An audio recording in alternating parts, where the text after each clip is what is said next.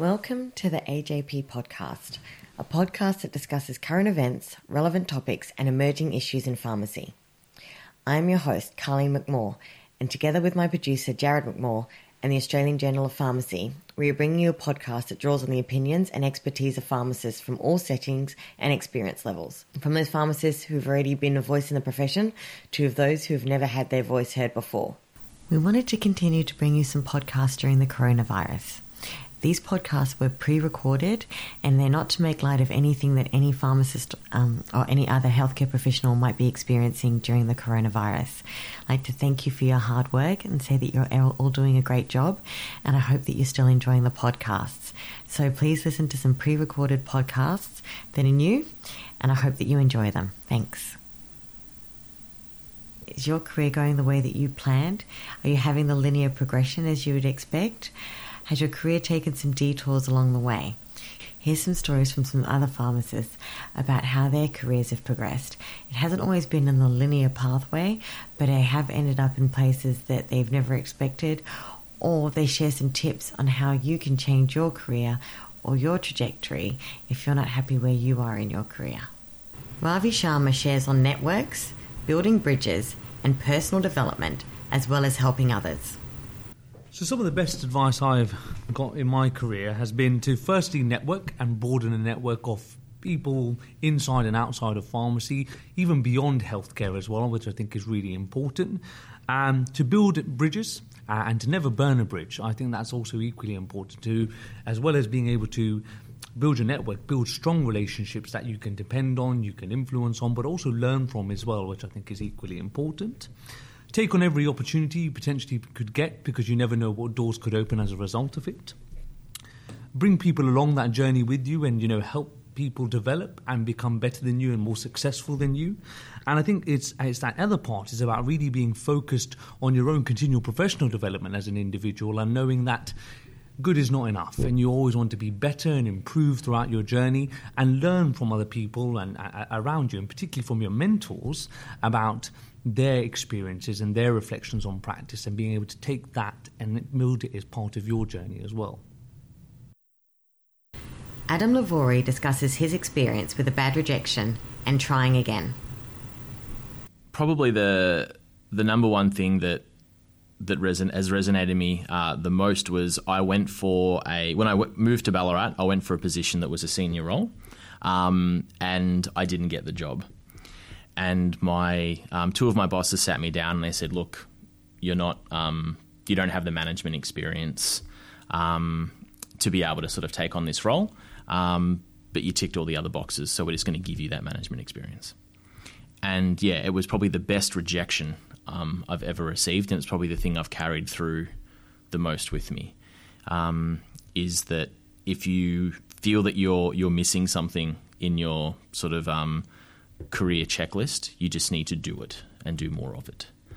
Um, and so I've I've really taken that aboard, particularly like going into my new role of uh, of working through it that way. And probably the other thing that uh, I was told by, by one of my mentors in, in nuclear pharmacy, um, Peter Yu, um, who's based at Peter McCallum Cancer Centre, um, he said the reason we call it research is that we don't find it the first time. And um, that's sort of been something as well, that when it comes to even just dealing with patients and, and working through their problems or their, their concerns with them, is that you're not, you know, you, you call it research because you're having to do it again, and that's okay. Rachel Dienaar and Peter Crothers discuss rural pharmacy not being just a part-time role, standing up for what you believe in, saying no, being a solution person, and your professional obligations. I um, I worked in hospital pharmacy uh, to start off with in my career, and I remember saying to my boss, Enid Barnes, who's a wonderful, wonderful woman and mentor, um, why do we have to be on call, you know, all bloody night and everything? You know, if we don't come in and do the drips, the doctors are going to do them on the wards. And, and you know, what, what, what, why are you so sort of passionate about about the pharmacy being on call all the time? And she said, Peter, you cannot call yourself an essential health service if you are not twenty-four hours a day, three hundred sixty-five days a year. And I just thought it was the most brilliant answer. You know, pharmacy cannot be a part-time thing. You can't close the door, you know, on your pharmacy in a remote rural community and then not be there for anybody. You know, so part of my life, you know, is often the only pharmacist, well, certainly the only pharmacist who gives their address in the entire postcode. Um, I'm permanently on call. The hospital has my number, um, and two or three times a year I'll get a call in the middle of the night or on a weekend or something, and and and I just welcome it because because of that piece of advice. You know, if we're essential, then we're going to be there all the time for people when they need us. And I remembered um, when I was at um, U T A S, the head of um, School of Pharmacy, Alan Pollock, um, and I think it was the only award I ever got at uni was, you know, pharmacist most dedicated to the profession. And he said to me, he said, never lose your desire to stand up for what you philosophically stand for, believe in, and um, never get let um, anything get in the way, economics of business, um, potential being let go from employment and things like that. Like, just know what you stand for, know what is best practice, know what is legal, and absolutely stand by that for your whole career. And I guess that's been really good, because now I remember that when I'm talking to the E C Ps, which is obviously why I lost my voice a little bit this morning.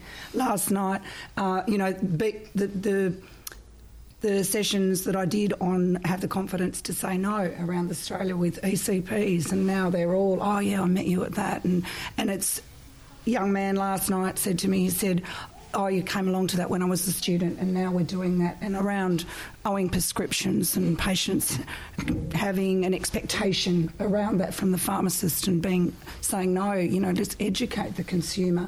And he said, and now no one asks, and we've successfully done that, you know. So being able to channel that, just stand up for what you know is right and what is good for our profession, and just be a, a solution person. So, yeah, I remember that. It's so much like Alan. You know Alan. I yeah. know Alan. um, yeah. Just a, a counterpoint to that. Um, one of my pharmacy mentors was my father, and you know, he was, he was a pharmacist in the same pharmacy that I'm in now, in a r- remote rural community, and and I was making a stand one day on a on a point of law, I suppose, you know, saying, you know, we've got to stick by the law, and and he, he said to me, the laws aren't written for for us out here. He says, and, and often they do the community a disservice, the letter of the law. And uh, he said, what matters more, you know, is is your intent at the time, and uh, and your judgment. You know, if you're able to stand in a court and say, I realised that what I was doing was against the regulation, but I had a an obligation, you know, an equally uh, serious um, professional obligation to, um, you know, clinical obligation to the patient. So it's going to get you out of trouble most times. Absolutely. So, the, yeah, that's the extra layer of always putting, you know, patient-centred care, which is obviously where mm. our health system sort of needs mm. to move quite a bit more towards, and your duty of care to the patient mm. um, around all of that, and bal- yeah, balancing those things. Um, and I think there can be a tendency to say, oh, I can't do that. Uh, and a lot of E C Ps often say, oh, but, you know, if you say no to the patient, you know, it's, oh, but you don't need to say no. I can say I can't do it that way, but we will find a solution of how to get the best for you. Mm. And I actually sometimes in practice, and you possibly won't want to use this, am constantly amazed at, I'll ring up and say, oh, no, the doctor won't write a script for that. But what about what about the doctor's duty of care to the patient? Oh, no, but we don't do that. They have to make an appointment, but they can't get one. So it's, I think that, yeah, marrying that um, sort of trueness to your philosophy along with the, the, our duty of care to the patient, what it is in the number one in the code of ethics, you know, that always has to be central. I agree with you. You have to own the problem. You can't use the regulations to to wash your hands of the problem. That's one of the things that I say to my um, interns and students. You know, is if you come to if you come to work here, the the one luxury that you'll never have is being able to say to people, "I'm sorry, I can't help you, but maybe the pharmacy in the next street or down the road can help you because there isn't a pharmacy in the next street, and there isn't one down the road." So you have to actually take possession of the problem and deal with it, and deal with it in a way that is an adequate outcome for the for the patient. And that's tough, and it and it, but it's also fantastic. You know, for the reasons that Kurt Fearnley said this morning. You know, I, I mean, adver- you, you can revel in adversity, and um, and one of the things about difficult situations is that they make you better at, at solving problems. They make you more empathic. They make you more compassionate, um, and they and you you develop skills to to deal with situations that you didn't think that you'd ever be able to deal with, and uh, and that's a very satisfying thing. It's a very good thing, and therefore it's a very satisfying thing. And I think that that. that satisfaction of coming to a solution that has had, as you say, an adequate outcome for the patient is something that takes time yeah. in your working, and this possibly relates back to remuneration. Um, how much are we actually remunerated for a significant intervention? Well, we've taken the time to work out a difficult um, situation.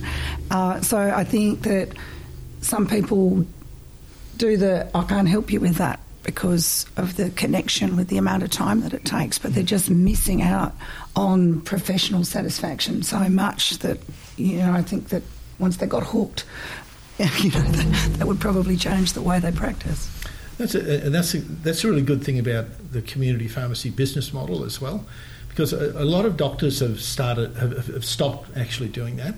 You know, they you know don't have an appointment, can't help you, I don't get paid for that, I'm not going to do it. Uh, type of thing. And what it sort of reveals is motivation, doesn't it? Um, they're motivated by the medical benefit schedule, clearly. Um, whereas our business model, in a way, because we don't get paid for everything, um, we're trying always to do the right... Well, we should be always trying to do the right thing for the patient. And what is the payoff if you don't get paid? Well, the payoff's loyalty. And so in many ways, you know, good community pharmacies have got a business model that is based around um, customer loyalty, patient loyalty. And uh, and that's a really, really powerful thing. I was at a conference once and somebody was trying to explain, you know, the power of social media in marketing, and it was a, ph- a pharmacy group conference, and I'm in a terrific pharmacy group, a lot of clever people. And after about ten minutes, the presenter said, "You guys get this, don't you?" We said, "Yep." He said, "Oh, God, I love this." He said, "He said, I, I get to this point in my presentations with doctors and they say, but, but where's the M B S item number for that?" He said, "Oh, I just love you guys." and and so I suppose that's the, the upside of not getting paid. But I'd rather be paid. Yeah, and, and the and the flow on, the flow on to of loyalty as well around um, um, differentia- um competing through differentiation, through being different rather mm. than needing to go down that competing through price, being mm. an actual destination for health, you know, yeah. and people will, even if you're not in a one pharmacist town, you know, that that, that mm. that's just the the strongest thing for um, you know, business growth. I discussed transferable skills, career variety, and evaluation. The best career advice I've had, I don't know if there's been something specific, um, or just the fact that I've always seen that the pharmacy skills are relevant to many roles. I currently work on the podcast and work in a pharmacy and work in the pharmaceutical industry. I find that they all cover the same fundamental knowledge. It's just ability to apply different skills to different roles, and I find the variety um, really works for me. But I guess I look at my degree and I think of the many options that are available to utilise these skills. I don't believe that these opportunities are easy to get always, um, but I do believe that, you know, if you're able to describe them well and prove yourself and show that these transferable skills can be utilised in different industries, then there are a lot more doors open. And we all have varying skills that are individual to us and can be used in these variety of roles. And I think finding the right role for you that allows you to feel like you're making a contribution and a difference is what motivates me. And it's a constant process of evaluation and development to make sure that I'm utilising these skills, developing new ones, and finding new ways to yeah, make a contribution. Amanda Cross shares on having a support network, professional development, and exploring areas of interest. When I graduated pharmacy, my parents gave me, as a graduation present, the Doctor Seuss book, Oh, the Places You'll Go. And I guess both family and friends, as well as the pharmacy connections I've had, have always encouraged me to keep seeking higher or different opportunities.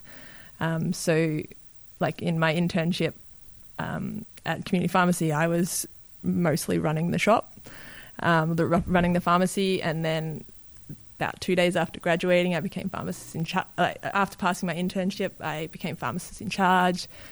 Then I was sort of encouraged through that. Like, the proprietor was really great, and he would encourage me to develop those skills and sort of the people management skills. And he was also really supportive when I started the PhD, and we were able to find part-time hours. So everyone I've sort of encountered along the way has been really supportive and encouraging of um, professional development and just sort of expanding to the full scope, or um, exploring avenues of interest that um, may not be sort of the standard linear pathway. But um, yeah, they've always been really encouraging, which has been great. Taren Gill and Tinu Abraham discuss a challenging intern year, being open and confident, and sharing views on being a new pharmacist, the importance of mentors, having a career mission statement, constructive discontent, knowing when to resign from jobs, and they discuss hospital and community pharmacy. First um, advice, good advice I received. As a new as a new pharmacist, I was very, um, I was not very confident. I was very shy. I had a very traumatic intern year.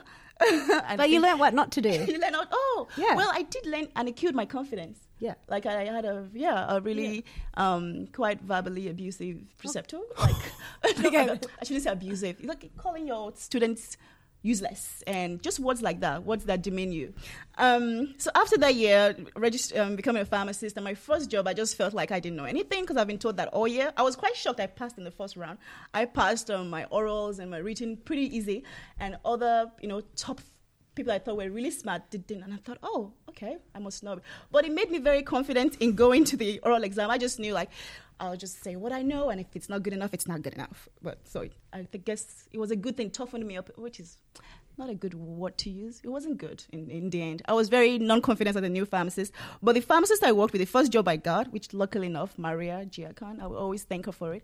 She looked at me, she sat me down, she said, you know it, it's in you, and, and you're a good pharmacist. So um, is that the best advice I received? I guess the best advice I received is being confident in your skill, your knowledge, and putting yourself out there, being open to just, um, you, she, she told me you're going to make mistake, you, mistakes, you're going to start out, you're new, this is all new for you, you're going to make some mistakes, but you just keep learning, just keep being open and learning and asking questions.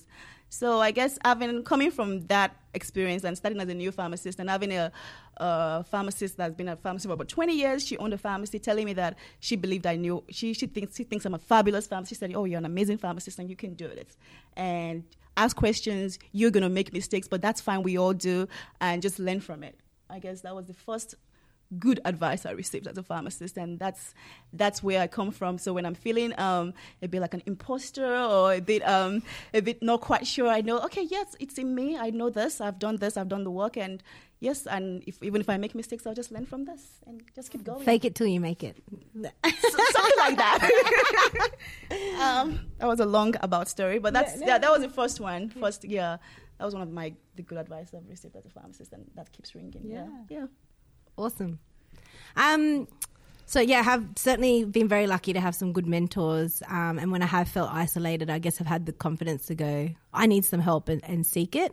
Um, I've, I probably very, very early on, I was told um, I need a career mission statement. Otherwise, I'm going to have a job for the rest of my life. You're just going to have a job. So it was probably in my first year out um, after registering, so not in main term but in my reg year, um, that I was given that advice, and I had to come up with a career mission statement.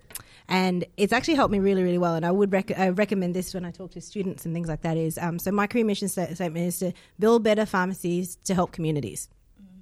So I've been able to, and, and, and come up with my values as well. So not like um, punctual and, you know, good person, because that's just part of being a good human being. Um, I came up with my three that, that I talk about at staff meeting, and they are do the right thing, not the easy thing, um, tenacity, which is perseverance with a timeline, and excitement. If I'm not excited when I'm doing it, I shouldn't be doing it.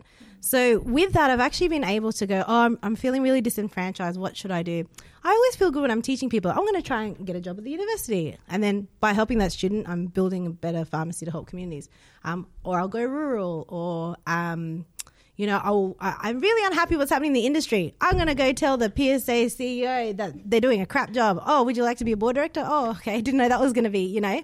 I obviously didn't have exactly like that, but, but um, using your constructive discontent to move forward. Um, but it's also happened, ha- helped me in the reverse when it's helped me resign from jobs. I've been able to say that the values of the organisation no longer match mine, and thank you for the opportunity, for the time I've been here, and move on like really quite seamlessly, and also without burning any bridges, um, because it's okay for my values to not match yours anymore. Um, if the, the organisation, the business's values is going this way, and I, my, my head and my life and my family are going this way, then that's actually okay. Um, so that I think was a good piece of advice is like, if I don't come up with a career mission statement, I'm going to have just a job for the rest of my life. Um, and there are lots of people that walk around in jobs and they're counting down for five o'clock or whatever time they finish. Um, and it's really, they couple their satisfaction with their remuneration rather than many other things that make you satisfied in a day. Um, and certainly it's why I want to be a pharmacy owner, because, um, I got seconded to business manager at Orange Hospital for a while, and I put in a business case for a hospital in the home pharmacist and an antimicrobial stewardship pharmacist, and they both got knocked back. And I thought to myself, and it wasn't because it, the evidence wasn't there and the data wasn't there and it wasn't going to save money and hours. It was the minister at the time, you know, and money and this and that. And I thought to myself, if I could run my own business, I could stick my community pharmacist at urgent care discharge, and I could just do the transition of care and I'll pay for it. And so guess what? I've got, we look after the acute ward now in our local health service. Um, so, and I pay for that pharmacist um, to do that. So I think that, yeah, where there's a will, there's a way. Um, and then another piece of advice I got when I um, was hitting a lot of crossroads, I think a lot of early career pharmacists do exactly what I did, is you align yourself with a pharmacy group maybe, and you work really hard for them. And then you kind of think, oh, that partnership opportunity, it's going to come. And I did that and it never came. Um, and it just never came, and I was hitting all these crossroads um, and blocks, and I couldn't find um, – you've got to remember this is post-global financial crisis, no vendor finance from organisations like A P I anymore. So if you're not coming with money or big money at least, then nobody's giving you an opportunity. Um, some of the big groups do give you an opportunity, but then you've got to see what is the junior partner getting versus the senior silent partners. There's, there's lots of different things, and um, – Uh, one of my mentors who's here today, I saw her this morning, said to me that when you when you look down a road, it looks like a dead end, but actually it's a T-junction that goes right or left. Mm. And so every time you're feeling like there's no way forward, you remember that the, the road's going to turn. It's going to turn somewhere. Um, and then that one, if it ends up being the wrong one, that's going to turn somewhere too, you know. Um, so for as long as you're alive, it's not really going to be a dead end. Mm. Um, so I think that's something to remember. It's not going to be that way forever. You, what's in your toolkit to make you turn which corner and, and what have you. Yeah. yeah. Um, and I think the last one, sorry, I'm talking a lot, but um, which is no surprise, I'm sure, is if you want to be a clinician and if you want to be a good pharmacist, you need to learn about how the economy and money works.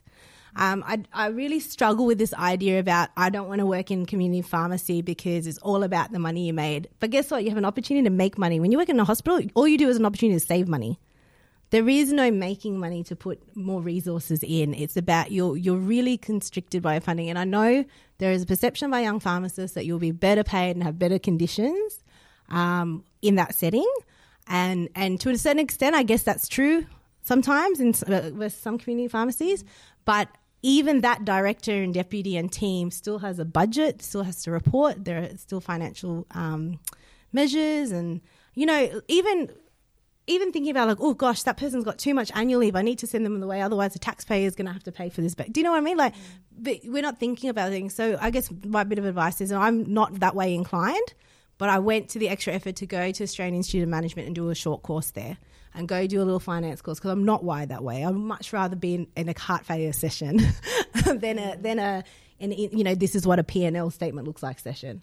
But the P and L state, uh, P and L statement session is an enabler for me to then come to my business partners or whoever um, or your director of pharmacy and go, if we did this, this and this, this is what it could possibly do financially, and this is the health outcomes.